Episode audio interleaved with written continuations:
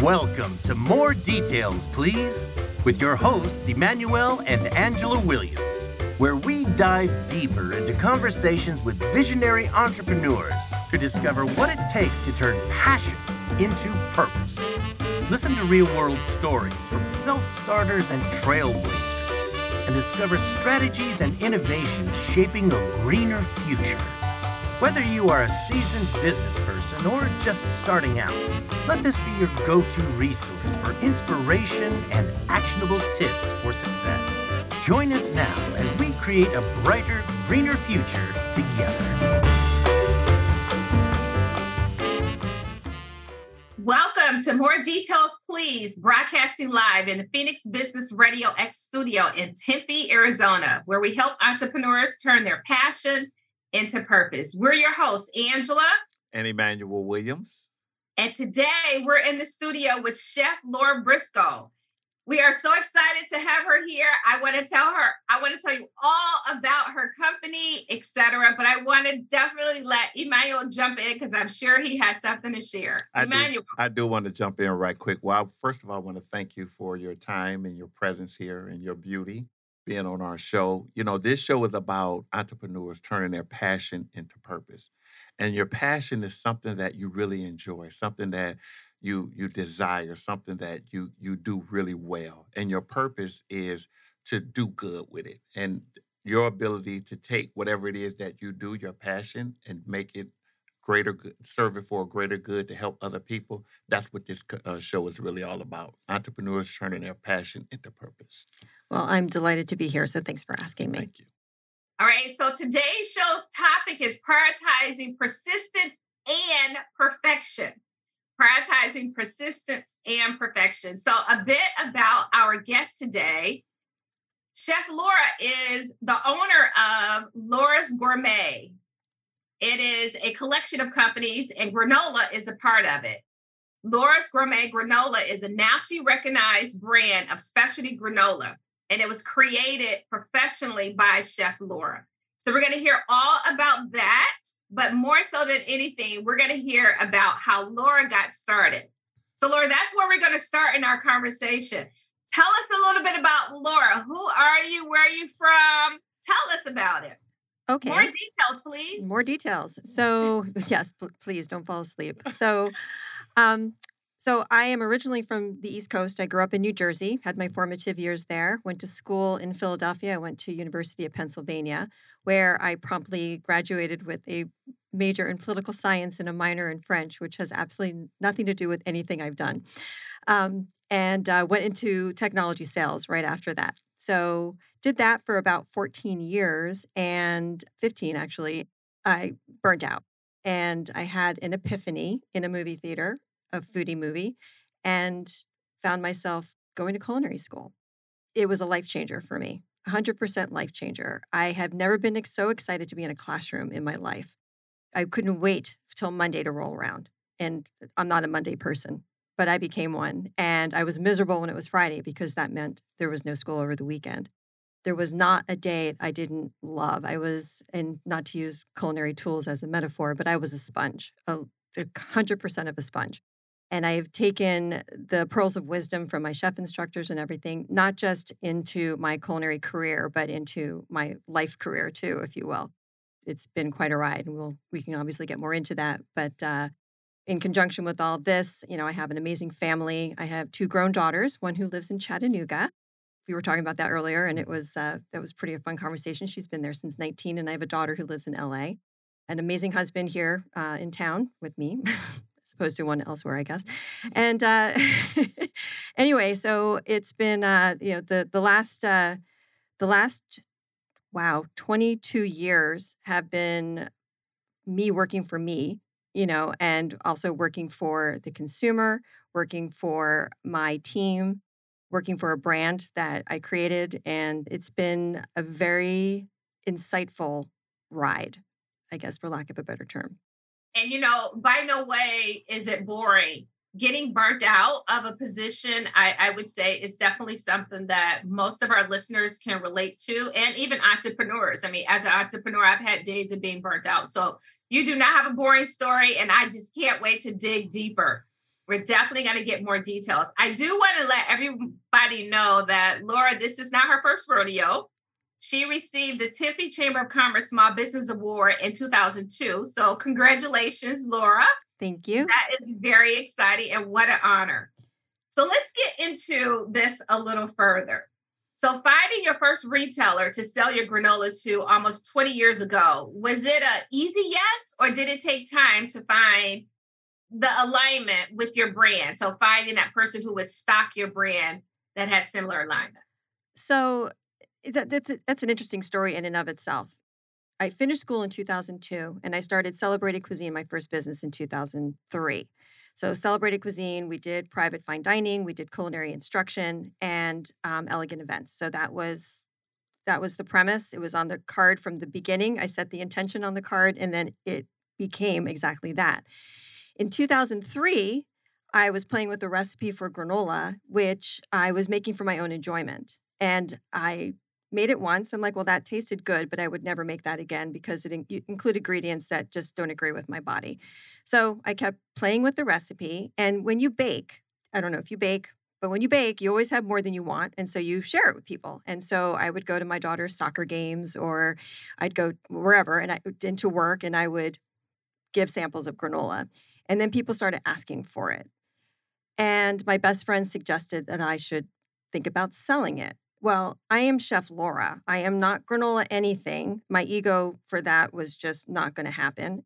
So I'm like, okay, well, I'll figure that out. I will go after AJ's Fine Foods, which is our specialty retailer here in Arizona. And so I had a friend at the time who I bought all my cheese and whatnot for for my um, my my private fine dining business, and he said, "Well, if you're going to go after AJ's, here's what you need to do." And he gave me kind of some pointers. So I did everything he told me to. I went to every store, I met with every grocery lead, I gave them samples. I will tell you that while the product might taste really good, the packaging at the time it was the ugly baby that you don't really know that's ugly until later when you look at photos of it and you're like, oh, I'm, I'm really glad she grew into a swan, you know, whatever. So, of course, my real babies were beautiful. But anyway, so I did everything I was supposed to, but I couldn't get any traction. I was sending you know emails into corporate letters, actual letters with samples, nothing. And then one day I ran into the owner of the entire company outside a store that they were going to turn into an AJ's, and I cornered him it was one of those moments where you don't even second guess yourself because you're just in motion. And I have this amazing talent of being completely freaked out on the inside, but you can't tell on the outside. Okay, uh, I'm, I'm not kidding. Like my knees, if I didn't stop, wa- if I did stop walking, you would see my knees knocking, right? But if I'm in motion, I'm fine. And so I just walked right up to him and I told him who I was and what I did and what I was trying to do with AJ's. And he was very responsive. And he used a phrase that I had never heard before and you only hear anymore, which is we really support local. Like I have chills just thinking about that moment. And so he made a promise that he would share my information with the powers that be to make this decision. 10 days later, I got a phone call from AJ's, from their buyer, who is still my buyer today, to let me know that they would give us a shot. And it wouldn't be on every uh, on every store shelf, but it would be on the ones that would accept it. So next week, that marks 19 years that we've been on their shelf, and wow. we've grown from one one product, one flavor to nine. And they have brought in every single one. They're the only retailer that carries everything we make, which is a very dicey proposition in the retail world. You don't want that. You know, we've experienced that out of state where it's you there's all these rules now. Like these rules didn't exist to me back in 2003, right? You just and, and four, you you could easily call a buyer and they would answer the phone at least. You could send samples in, but now there's a whole network and it's very I've learned so much. It's very it's very challenging. It's very discouraging a lot of the time. But anyway, so we eventually, because of how they structured their stores and the motion, the movement of managers, we ended up being in every single store. We've ridden storms with them when they had some financial issues. You know, they've ridden storms with me, and they're truly a partner. And it's hard to say that in today's world with retail because there's so much insulation between the maker and the actual retailer. So, where you see the relationship start to grow then is between the maker and the consumer in any way that you can. But anyway, that's how we ended up on our first shelf. It wasn't by today's guidebook at all, but it was the way I love selling, which is, and this is what I did in tech, I always sold. You create a relationship and then you build that relationship. And my joy now is when I hear another maker wanting to get into AJ's and I mention, oh, well, you know, I'm friends with the buyer. You know, I'm actually really good friends with another one of their executives. And they look at me like I can do something about it. And I'm like, I can't help you with it. I mean, I can suggest, if your product's good, I'll let them know. But it's really weird because I get very jealous when I see people having a relationship with a buyer that I want to get to know. And to that point, when I was in tech, I would give my eye teeth to get in front of the CIO or the CTO or the you know the senior executive of the company so I could sell my products. And then as a chef, I would have those same exact people as my clients, whether for an event or for a cooking class, and I got to tell them what to do. It was such a beautiful karmic circle. so that was just an aside. Anyway, so that's that's how AJ started. And once I was on the shelf at AJ's, I didn't touch, I didn't try for another retailer because the ego. I was Chef Laura. I did private fine dining. I taught, you know, culinary classes, etc. But it didn't stop retailers from finding us. And so the next retailer we actually landed was Whole Foods in the Southwest. And that was just by connection more than anything else. But again, local program. They loved the fact that we were made in Arizona. And so we joined the Whole Foods I think that was in 2006. So we've been doing that regionally only. I guess the, the lesson was I can't say it just kind of happened. Okay. When things did happen, you have to be paying attention so that when they do happen, you can take action, right? But I was not actively promoting to grow the brand because I was growing my private event business. So I was literally learning as I went. And it was probably to my benefit because I didn't just sink a whole lot of money into a possibility that I didn't have proof of concept for necessarily. So by being able to do a slow launch, which is really what it came back to, although I never would have termed it like that back then, it enabled the business to fund the business, which is exactly the same place I am in today, where we are still bootstrapped, which does have its limitations, by the way. You know, I want to go back to your childhood and I want to talk in terms of the joy that you find in helping people to feel good about eating so that they can find their joy in what it is that you're doing. Is there a time in your childhood that you can remember that you was a part of a baking class or you was a part of a, a, a group where you guys went and served cookies or donuts that you found that joy back then and and and align it with how you connect as an adult now? Interesting. So I remember taking baking classes in middle school and junior high school, but I also remember doing the baking badge in brownies and Girl Scouts. Mm. That was a good time. And then, uh, but for me, food has always been what brings people together, right? And there's so much around cooking for me that I never thought I was a talented cook. I thought I was good. You know, I, I, I could read a recipe and follow the recipe and, and make something. But I didn't ever position myself as, oh, I am that person. And when I went to culinary school, it was not to own a restaurant or to be the chef of something. It was to own a restaurant and be the business side of it. Mm-hmm. That disappeared within the first week. Mm-hmm. And I'm like, oh. So what I remember is when I was allowed to bake, I wasn't allowed to bake very much in my house. Um, my mom liked things very clean all the time and didn't want to clean up after, you know, my mess, if you will. Uh, but I remember having the chance. I would. I, I remember playing with recipe for chocolate chip cookies, mm-hmm. and I remember choosing to use only brown sugar and not white sugar because I liked the. I didn't know it at the time, but I liked the texture and the undertones of the flavor. But I never would have. I never. I have never even thought about it until right now, like where I was with that.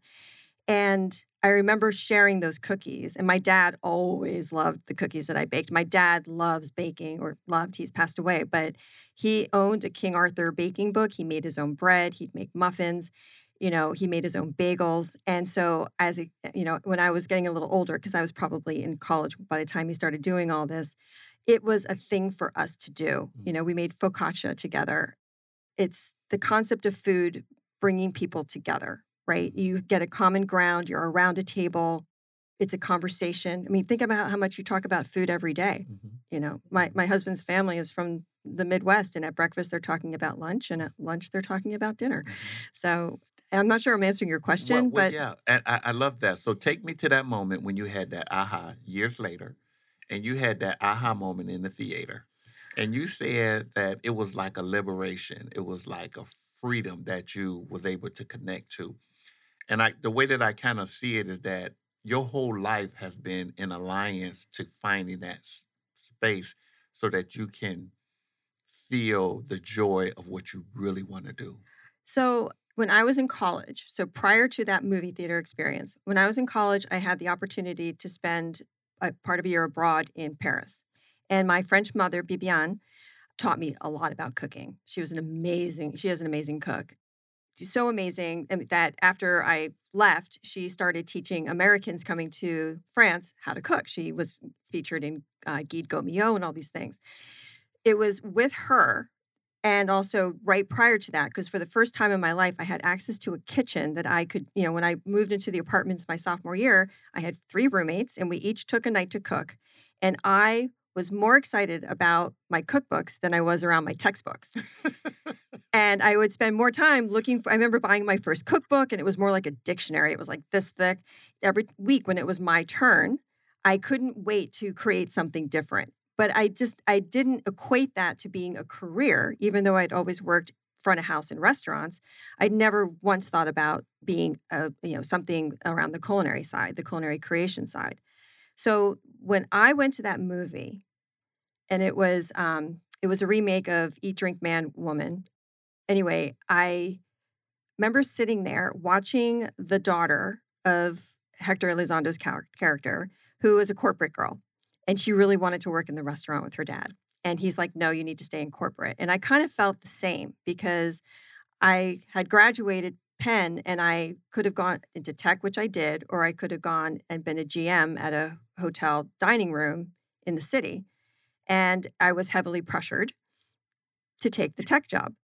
And so I kind of felt this connection with this character. And she finds all of her joy in cooking for her family. And so when I left that theater, I, I already knew before I got out of my seat, I, and I called Scottsdale Culinary Institute from the parking lot and talked to the woman responsible for admissions. And she said to me, You sound different than the people who call to do a tour. So I'm not going to put you on a group tour. I'm going to do a private tour with you. So I met the following week. I went there, and the second I walked in, I, the, the yes chef, hello chef, you know, the, the the formality, the structure, the respect, all of it. It was just evident everywhere you went, and I felt like I had walked home. I really did. And I started a month later, and to this day, it, it was the best experience I had ever had.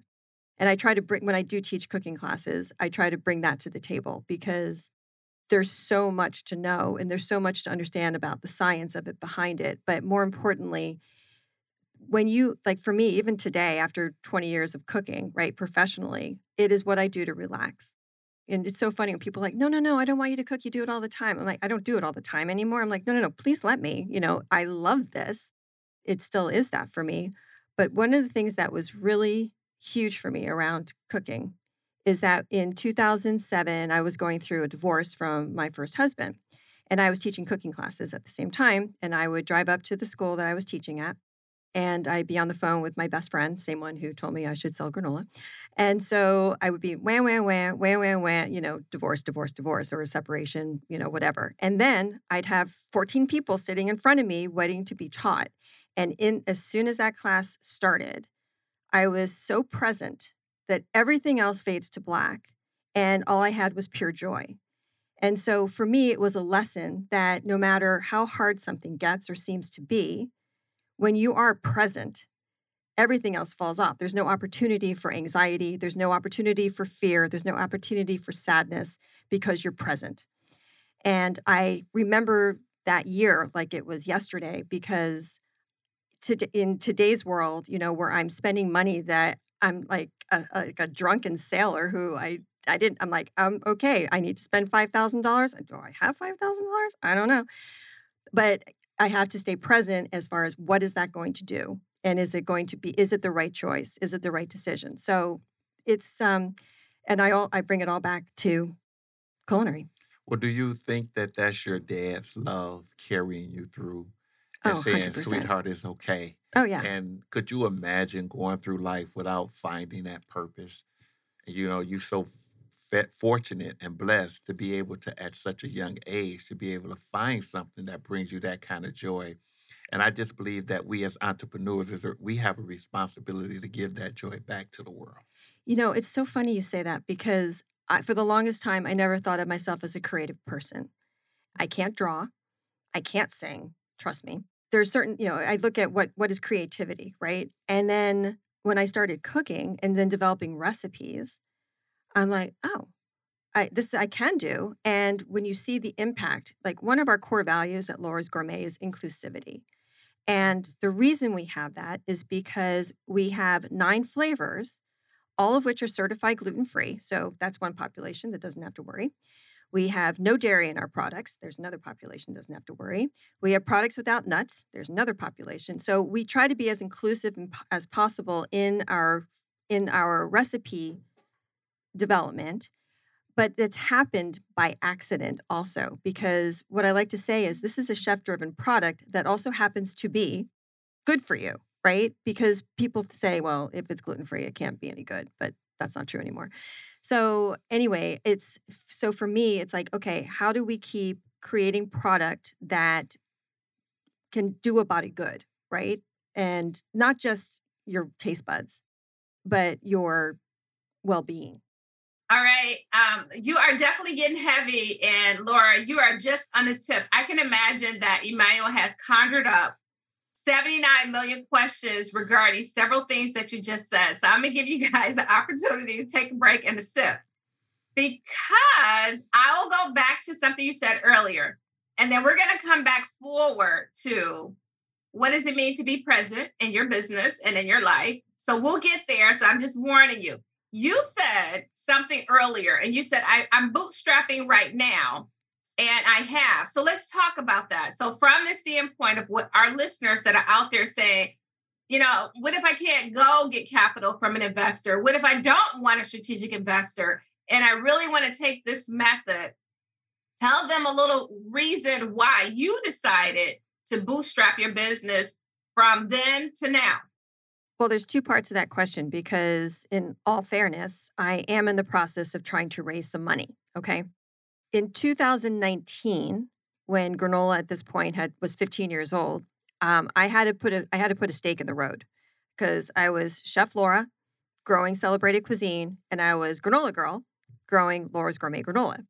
I had a mentor at the time, Larry Goldsmith, who was amazing. I love how people just show up when you need them, right? So he had been mentoring me for about at that point about five, uh, gosh, nine years, and he said Eh, he, all along, focus, focus, focus, focus, focus, focus, focus. You know, meh, meh, meh, like that's all. I, like he'd open his mouth, he might have been saying, "How are you?" I heard focus, focus, focus, and then he'd say, "You cannot do, you cannot do, you cannot do both perfectly." Okay, let's go to that word you were using before. And so I picked a team, and I picked granola, and I picked granola because supposedly there was passive income involved. Emphasis on the word supposedly. And so I closed my commercial kitchen for celebrated cuisine. And my facility that I, the small facility I had for granola, I moved to its current location. Uh, and it was a lot bigger, which is a huge leap of faith because it was everything was more, right? More rent, more space, more people, everything. But I knew that I couldn't do both. So you bootstrapped it. So I was bootstrapping and Mhm. I've continued to do that. But now what I've learned is if you really want to take it all the way, right? And you don't have the your own funding to do that, okay? And the business can support the business to a certain point, but if you really want to take it to the next level, and I'm talking I want to triple my revenue in the next couple of years. That's significant. I can't bootstrap that. I have to get financial help. So, the ways I'm doing that include I just got my line of credit expanded. So that was a big deal because I don't like, but I, I have had one for six years and I've never touched it because I don't like owing money. So that's my own dad's fault actually because he instilled that in me. Um, but then on top of that, I understand though the benefit of being able to not borrow, but to have people invest in you. And that's the distinction, right? There's borrowing money, which means, okay, you have faith in yourself and you're doing this. But if you do have some kind of investor, that's because they've seen your pitch, they've seen your business model, and they believe in you. And frankly, the last few months where I've been working with a lead angel for some of the investment we're trying to raise has been some of the most educational, inspirational, supportive behavior that I have experienced in a really long time. And it has caused me to think about my business differently, which creates more growth. And so I am not, I am not debt averse like I was. And I, I don't know if I want to use the word debt, but I'm not borrowing averse like I was before because it's not borrowing, it's investment. And it makes me, because this is how I roll, and as an entrepreneur, as you know, no one holds you accountable you have to hold yourself accountable. And that's the toughest part of the job. So I kind of like it when I have someone who's like, you know, I need to see what you're, what, what are you bringing to the table? And we never turn around and do one of these. We never. So for me, going through this process over the last several months has been incredibly motivating to how I want to build the business, how I want to really blow up the business to be chef driven products, not just granola, not just culinary classes, you know, whatever. So, uh, so yeah, so it's it's it's you know it's weird to think that there's a possibility, and it's all about how you structure it, that someone might own a piece of me, if you will, but it's not me personally. It's my Your product. Brand. It's my brand. Yeah, exactly. Exactly. So so let's talk a little bit about that decision because when you come from a standpoint of um, us entrepreneurs, this is my baby and you decide that you are ready to grow so you it's it's now it's separate from you. It's your brand and you allow somebody else to be in that to make an investment so that it can grow. Tell me about that shift that happens or has happened or is happening because I, I imagine that you're going through all of that right now. Yes and again as an entrepreneur you usually wear all the hats right? And there are several hats I'm still wearing that I'm learning quickly I am not qualified to wear anymore. Okay. Like we need to dial some things back. But, you know, it's like hand the baton over, right? But I think the the the change, the shift is coming where it's you look at the team that you're building. Mm-hmm. And so I'm in a place now where my production manager, Chef Germain, you know, he has got it dialed in right? I don't think twice about what's going on from making sure we meet our commitment, our quality is exactly where it needs to be, et cetera.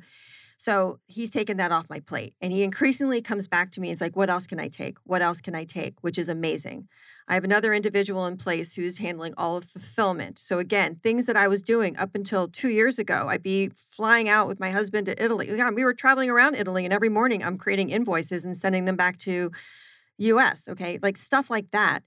So I I feel that there is an infrastructure a tactical infrastructure in place now that it, that gives me the freedom to really think about growing. And now I'm trying to find the strategic infrastructure to support that as well, knowing that I will not have to wear all the hats. So, well, you know, that's um, one of the things with Angela and I, and I would say is the secret to our success, is that we balance each other. Mm-hmm. I'm the creative one. She is the on point one. I mean, organized, everything is to the point. And it's really important that you find people that you work with that can balance you. Mm-hmm. Because where your strength and your power is, is in the creative mode. When you creative, when you're in that kitchen, not only recipes come to you, but all kinds of ideas. And that's where your business start to really grow because you build a team around you Mm. so that you can have that freedom and that fun to be able to do what you really love and you really enjoy. So as an entrepreneur, and I hear what you're saying about you got your finances, you got your infrastructure, you got all of those different things that is a part of a big piece of a puzzle.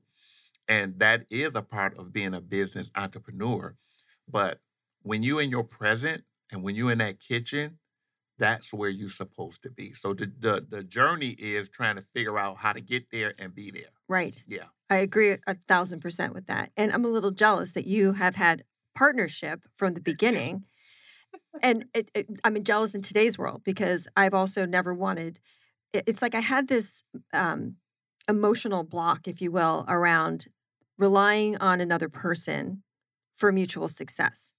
I just so in celebrated cuisine, everybody who worked for me was a contractor. I only they only worked for me when I had work because of the nature of the business. And that worked out great because I didn't feel pressured to meet a payroll. You know, I got to stay focused on the creative. Mm-hmm. With granola now, because since we've moved, it's been a little different because I not only have employees, I have I have like eight employees, right? And they're reliant for their overhead. You know, it's it's a different kind of pressure and one I didn't really originally sign up for. Actually, no, I didn't sign up for it at all when I became a chef. Mhm. And now here I am. And so it's it's there are days where I quite frankly, I just don't want to get out of bed because it's overwhelming. And then you do. And then something amazing happens. And Mhm. that's the cool part, Yes, right? You know, you get the new whatever, you get an email you weren't expecting, you know, I, it's just something happens and it reminds you why you're doing this. Yes. But I agree. I've I, and and my lead angel agrees. He's like, Laura, we need to get you back in the kitchen. We need to get you creating. We need to get you, you know, being the quote unquote hood ornament. That's usually my phrase. You know, in selling the product, selling the brand, or whatever the products are. Um, he goes, we need to get all this stuff off your off your desk. I'm like, yes, please. Mhm. Yeah. So, and that's where the joy is. Yes. Yes. That is where the joy. I, uh, Laura, it's so funny. I thought I heard you say earlier, well, I didn't think I was a creative one. Duh. Right? yes, indeed. You are. All right. So let, let's talk about that persistence and innovation. So that persistence and creativity, they both go hand in hand. And as an entrepreneur, you you begin to push those boundaries and you just continue to do that. Tell us a little bit more about your innovation as it relates to being in your your space, the culinary space, tools, food, etc. Okay. So whenever I'm cooking or doing anything around food, I'm interested to see you can go on any kind of social media now and see hacks of any kind, right? Mm. But it's it's um but what but there's certain th- there are gaps as far as tools are concerned and I can't talk too much about it because it's not on the market yet, but there is a major gap in the home kitchen and it also it's a gap also in the commercial world as well and it's not even it doesn't even have to just be culinary. I mean my the thing i've created is applicable in a variety of things. I remember i went to my husband who had just bought a welder and i said because it's it's something that's made of um of aluminum so it's a tool kitchen tool. I said i need i want one of these. Can you make one? You have a welder. So he went to home depot which is his favorite store he picked up everything he needed and he made me my first prototype. At that point i knew i needed to find a professional who could draw cad drawings and everything. So it's the weirdest thing when you get inspired to do something you discover all these different channels to help you. Mhm. And so i went online and i i don't know what i googled but i came across this site called fiverr and no i'm sorry upwork. And so upwork is licensed you know, people who are amazing talented people who are looking for their additional gigs to grow their business. And i found i put out an rfp about what i needed and I without being too specific and I got a I got several responses. And the one that I loved was not the least expensive to my credit thank you but also he got it because he talked about some things he had built that were adjacent so he and I worked together for over 6 months going back and forth on the design and then he made me a little a 3D print Mhm. like it, but it was third scale. This, Mhm. It was the cutest thing in the world. Anyway, I know it's, it's very confusing because I'm not telling you what the product is, but it's something that everybody needs, especially if you do big holidays, if you like to bake, if you have small children and you cook. Everyone needs one. So I was all teed up to get everything done. Um, I actually found a, a place in China to do the manufacture, and then 2020 happened, and not a lot going on with China, so everything got on hold. And it only just restarted to really bring this to market about a month and a half ago. And it was just one of those weird things where, because I've, I've tried to have it made in the US, it's too expensive. It just is flat out too expensive. But then I was on YouTube with my husband watching TV, which I never watched YouTube on like a major TV.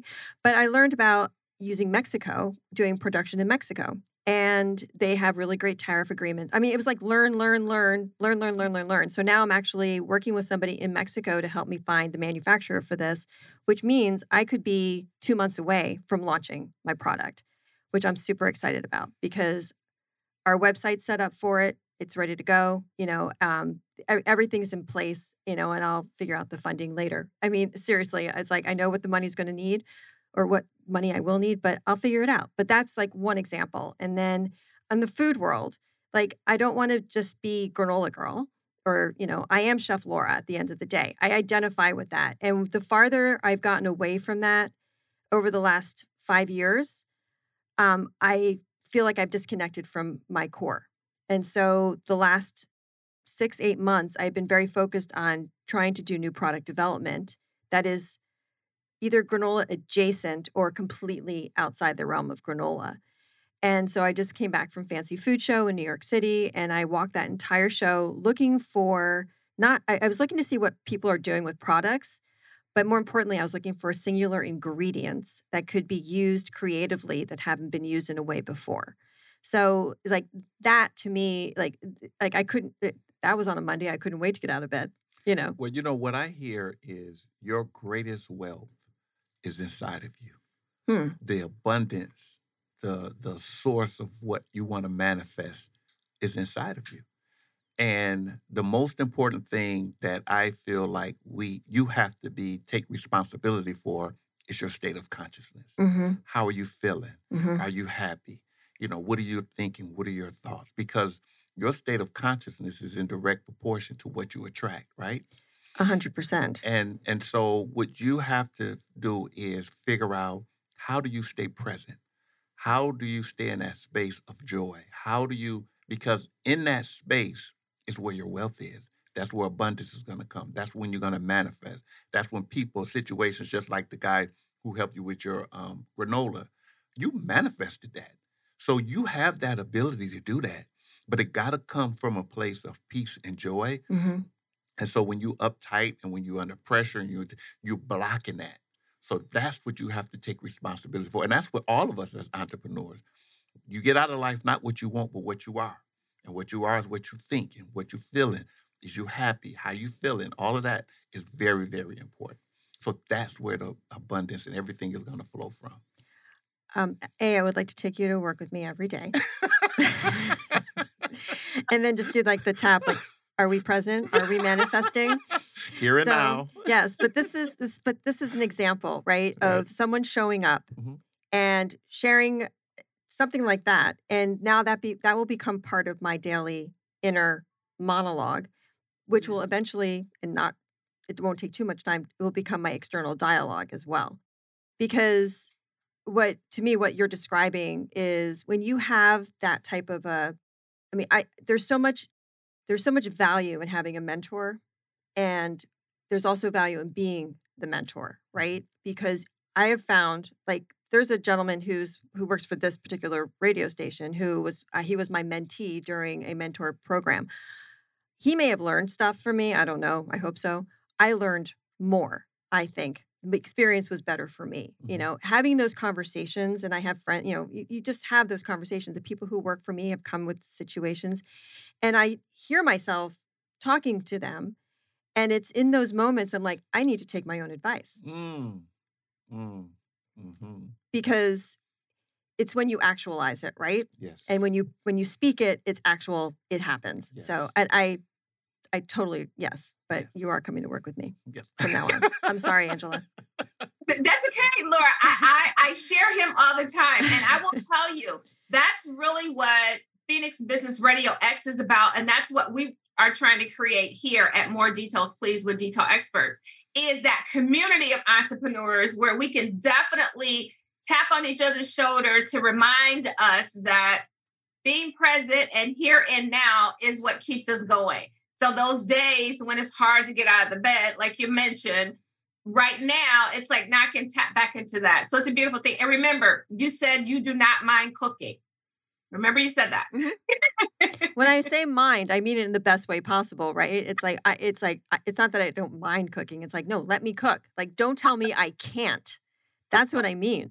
So I mean, it's it's a little it's a little. I hope my friends are listening to this when I say this, but it, it's a little frustrating because it's what I do, right? It is so embedded into how I identify myself and and i and that is like i said earlier the number one reason that i am pushing myself to create a different product it's not about being pigeonholed or whatever it's like that's it's what i do it's it's this is it's it it's um it's motivating it it fires me up i like that you know Good. so- Well, just know that your new friends right here and now heard you loud and clear. Okay. thank you All right, great. So let's talk about prioritizing persistence and perfection. Hmm. So this is when you give yourself permission to take risks. You try new approaches, as you just talked about, and you also learn from the inevitable setbacks because they will happen, they will arise. What lessons have you learned during your recent experience? And talk, uh, make sure you talk a little bit about the expansion into this bigger space. So the expansion into the space that actually went fairly smoothly. Okay. So, you know, Field of Dreams, the movie, if you build it, they will come. Mhm. And interestingly, I'm in the I'm in the throes now of taking on another space, which is just two doors down.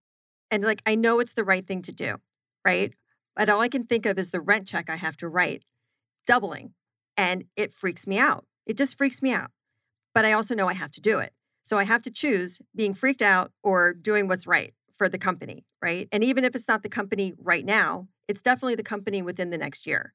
And it's almost right next door. So when you think about what that means in terms of logistics alone, it's a big deal, right? So it's like, okay, I've already answered that question. So thank you. I'm going to go ahead and do it. So anyway, but so what happened though? So after we moved into that space, so that was a big year because right the summer before we changed our packaging, we said goodbye to the ugly baby. We went to our new package. It was beautiful. I felt more confidence about my product being on a retail shelf outside of Arizona.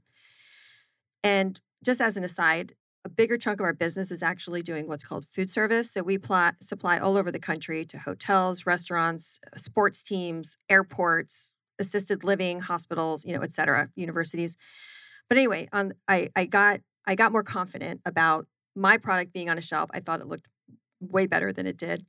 And so we started an expansion with a national retail distributor. And that was the year in 19 that I learned that I don't know how to do retail expansion outside of Arizona at the time. Okay. I got um, I got into a world of trouble because I just took people's word for what it was. And we had a real big issue. And it wasn't retail product, it was actually bulk product to go into bulk bins and stuff.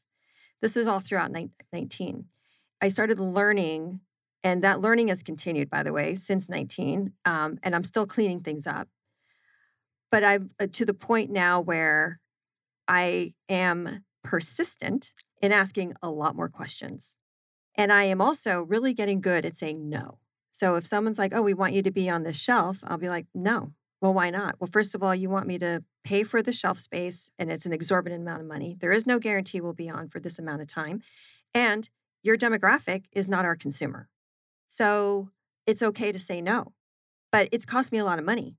I mean, I have probably lost with this one distributor over the last, let's see, this is so four years. I have probably lost over a $100,000 in expenses, if you will. We'll just call them that, by virtue of that relationship at no fault of mine or my business or my product. but just how the business was structured. So now, like when I was at the fancy food show and I would see someone in their booth and it was a small emerging brand and they said, Oh, yeah, we're talking to so and so. I'm like, Oh, okay. I, I gave them my card. I said, I don't charge for this. I would, if you want to just hear about an experience and some things to look out for, I'd be more than happy to share if I like the product, that is. So uh, there were, and so these, you know, I, I, I, because I don't want someone else to have that experience. Mhm, mhm. You know, I want to write a book about it literally because it's not fair. It's just really not fair. I mean, there's a lot of of that. So for me, since we moved into the space, you know, all of a sudden, yeah, our business blew up. In one month, we did more business than we had almost in like the three months prior. But all of it was pretend. It wasn't real. Only because I, and it was my fault. I mean, at the end of the day, I just shouldn't have just taken someone's word at face value without really knowing that person. So, Well, you know, I think life is about failing your way to success, yeah. right? Yes. It's, you see, we we are all those caterpillars that is in a cocoon that's struggling to become this beautiful butterfly, right? Mhm. And I think that that is like our goal is to be stronger, and our goal is to grow and learn. Because if we woke up every day and didn't know and had all of the answers to the questions, then what what meaning will life have? Right. right? So I know for sure, I feel your spirit, your energy. Your dad is here in the room with you, and he got you by the hand, Mhm. and he's walking with you along this journey. So this journey is a wonderful journey, and I think that you're going to do so much good, and you are doing so much good for so many different people. But it's about failing your way to success and being the person that you are at the end of the day. Thank you. I can totally subscribe to that theory or to that, uh, not, not even theory, to that action. Yeah. Yeah. I mean, there, there's, there's been a few whoppers out there. Yeah. And shame on us as entrepreneurs if we don't learn from them. Absolutely. It is definitely a lesson. And the exciting part about it is if you keep on growing in your business, stuff is going to happen. Let, us just say that. But the more and more you learn, you stretch, and that resistance actually becomes your superpower. So it, it's it's a beautiful thing. It's like, oh, let the bumps come.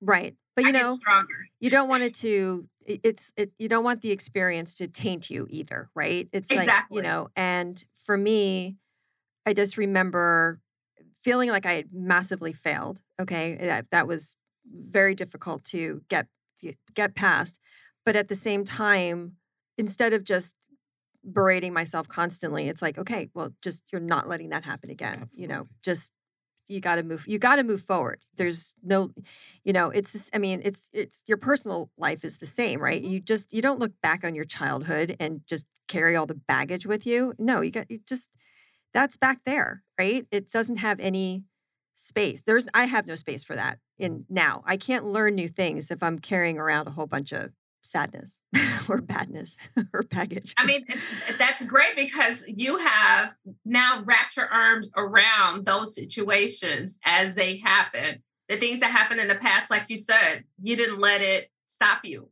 No You didn't let it get in your way. We've had challenges in our business. I mean, husband and wife working in business together, we have challenges in our personal life. But when we look at it in the end, it says, you know what?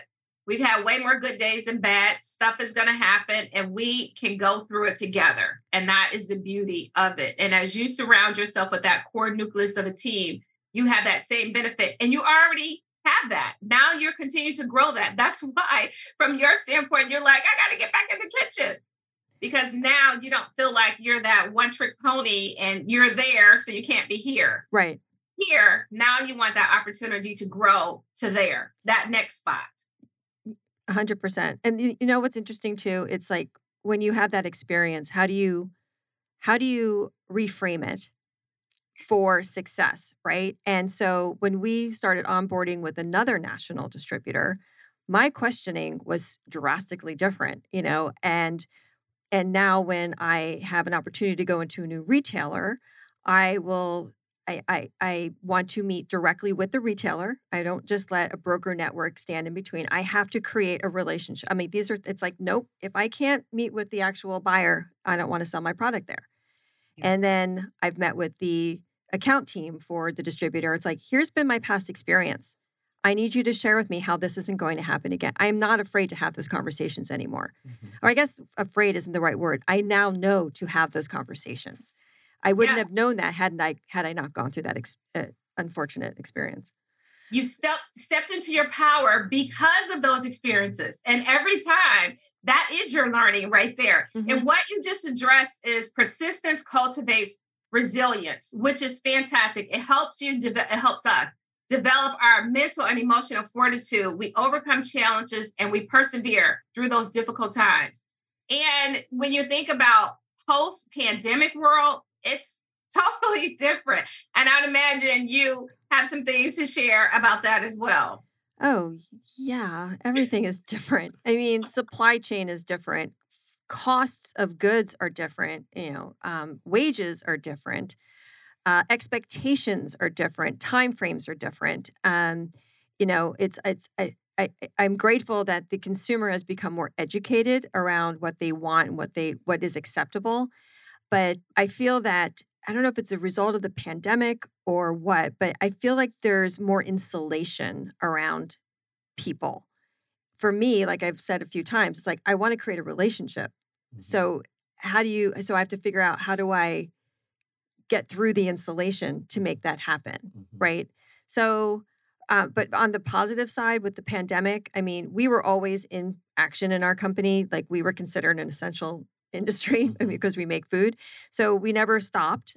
But it was at one point it, there was there were three of us left. I mean, because there just wasn't that much business. And I know people might be thinking, but retail was huge during the pandemic. Yeah, but we were more a food service company. So when every restaurant is closed, when no one's going to an airport, you're, you're not watching your sports teams. There's not a lot of granola going out the door. Mm-hmm. And so, but it was also a it was a great opportunity to really get to know my production manager at a different level than I ever would have had, I think. I think those conversations has really set the stage for the team that he is building now. At the end of the day, cost of oats notwithstanding, there has been way more positive than just regular, I think, as a result. Oh, yeah. I don't want to do it again. Right, right. It's like clear. I had that experience. I yeah. think I got the learning. Been there, done that. Let's yeah, move on. exactly. Let's move on. you know, well, well, well, one of the things I've learned from you today is that you have the courage to step outside your comfort zone. Mm. And when you step outside your comfort zone, you have been able to um, reincarnate yourself in that you faced those fears when you walked up to the guy, you said you was like really nervous. You walked up to that guy, you told him about your business, and he helped you, and you reincarnated into a new you. Mm. The old you that had those fears was gone. And our lives is about constantly becoming, constantly stepping outside that comfort zone, constantly evolving, constantly becoming a better person. So I just want to congratulate you and I see that you are going to go very, very far. You're going to do great work with your company. I'm happy to have, have you had you here in our studio. And it's just a joy to hear your journey. Well, thank you. And your pearls of wisdom will be strung around my neck from both of you for a very, very, very long time. Yes. So thank you very much. Absolutely. Well, know that this is not the last time we will see one another. So let's do your final question. Then we're going to ask how can our listeners get in touch with you? So, finally, if our listeners wait for the perfect moment to get started in a business, they may never do it. They may never get it off the ground. So, what would you say to someone who's overly cautious or has trouble moving forward? They need to get out of their own way first and foremost and then you need to under you know i would ask them you know what what if you could say exactly what is stopping you. I, I would just want to know what is stopping you? Because we're the only people who stop ourselves. So once you know what's stopping you then you walk around it. Well for me one of the things that i do is my why. What is it that give me joy? What is it what is my purpose? And so when my back is against the wall, things are not going well, what is it that gets me up in the morning and just keep pushing on? And it is serving people. It is um, using my gifts and talents as a means to help make the world a better place. So it really doesn't matter to me because I'm in line with my joy. Mm-hmm. And at the end of the day, uh, we n- none of us could lose because it's all about having fun and enjoying this journey. That's what when you lose, when you don't do that, when you stay be stay stuck in your fear fears and not stepping out. So that's my why, and that's what keeps me going and keeps me getting going. So, quick question on that. I, I, I know I don't have a lot of time, Mhm. but if someone wants to get going, but they haven't started yet, Yes. wouldn't I? Wouldn't you want to ask the question? Does is this the right thing? Is this what? Maybe you're stopping yourself because this isn't the right. Mhm. So I think asking, you know, why are you doing Yeah. this? Right? Yeah. Yeah. Yeah. So I never thought twice around starting celebrated cuisine. I didn't think twice about starting Laura's Gourmet. I'm not thinking twice about my culinary tool. You know, it's like these are all they're all risks, right? I guess at the end of the day, you're not going to make everybody happy, but you do have the opportunity to make yourself happy. Absolutely. That's Yeah, right. exactly. There you go. and, and that should be uno number one. Yeah. yeah. Well, yeah, because no, it's your energy, right? Mhm. And so Yes. if your energy, I mean, I don't want to transfer. I don't want if you were. I mean, it's like you can transfer all your energy to me that you want because it is a very joyful energy. Mhm. But there are people in this world that just want to transfer their Yes, junk onto you. Yeah. So That's right. Then you have to put your cape on and it just deflects. yes. All right. So I'm going to share a quote that's been inspiring. And then, Laura, we're going to ask how can our listeners get in touch with you? So, nothing in the world can take the place of persistence. Talent will not. Nothing is more common than an unsuccessful man with talent. Genius will not. Unrewarded genius is always a proverb. Education will not. The world is full of educated derelicts. Persistence and determination alone are omnipotent. Now, Calvin Coolidge said that. And when you take all of that in, we persist. And that's why we continue to excel. And that's exactly what I heard from you today, Laura. So, with that, how can our guests get in touch with you? What's the best way for them to reach you? So probably the best way would be via email. Would be number one. We have a website, obviously, which is laurasgourmet.com, and there's plenty of contact us on that. Or you can just email us. You can email the, the company at hello at laurasgourmet.com, or you can email me directly at chef laura at laurasgourmet.com. Um, and that's probably the best because I, in this day and age with phones and everything, if you uh, texting is fine, but the email doesn't get lost. Everything else, not that I lose things, I'm not that kind of entrepreneur, but it's just uh, that would be a number one email. Fantastic. Well, luckily we have the inside scoop and we'll make sure that yes, all our listeners can reach you via email and we will definitely stay in touch. So you've been listening to More Details Please on Business Radio X. This podcast is brought to you by Detail Experts, the mobile steam cleaning company that saves the planet one franchise at a time. So until next time, we're Angela. And Emmanuel Williams. And thank you so much, Laura, for coming in today. Thank you very much. It was a ple- it was absolutely a pleasure. Thank you for listening to More Details, Please, presented by Emmanuel and Angela Williams from Detail Experts, the mobile steam cleaning company dedicated to protecting the planet. Be sure to subscribe to More Details, Please on your favorite podcast platform. You can also follow us on Facebook at Detail Experts and visit detailexperts.net. That's D E T A I L X B E R T S www.thebrainfuck.net. We hope you've gained some valuable insights from our conversations today. Stay driven by curiosity, and we'll bring you more details next time.